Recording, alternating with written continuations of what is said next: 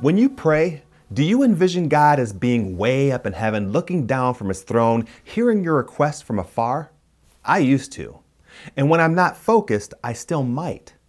But when my heart is in step with the Spirit, and when my walk is strong with the Lord, I understand that when I pray that God isn't far, but he is very near. You may have experienced the presence of the Lord yourself when you've prayed. The feeling that God is physically with you right there and right then.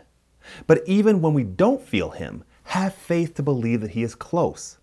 He was close to the Israelites when they prayed, and he is close to us as well. Moses says in Deuteronomy chapter 4 verse 7, "What other nation is so great as to have their gods near them the way that the Lord our God is near us whenever we pray to him?" I believe that God wants to be close to us. The Bible tells us that the Lord wanted to be close to the Israelites. That is why the tabernacle and the temple were built, so that he could be physically close to them. In Genesis, God was close to his creation, speaking directly to Adam. And even now, God wants to be close to us. Moses says that God is near us whenever we pray to him. Do you believe that? In the midst of your pain and sorrow, when you cry out to him, I encourage you to know that God is not far off, but he is very near. And even when you pray to him casually, I believe that God is still very near. So when you talk to God, don't think of him as being on a phone, hearing from you from someplace else. Think of it as if you were visiting him, that when you pray to him, he is in the same room with you.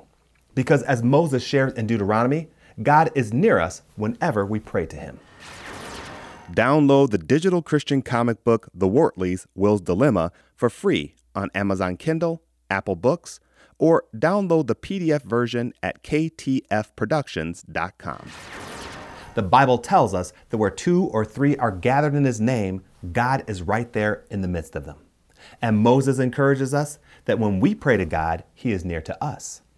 He could have been referring to the tabernacle, where the Ark of the Covenant and the presence of the Lord resided, that when the Israelites prayed, the Ark of the Covenant was close by. But I think he was explaining that any of us, past, present, or future, no matter where you are or what time of day it is, that God is near to you when you pray. Whether God is near or far may not matter to some, but I find it very encouraging and comforting to know that God is near, and so did Moses.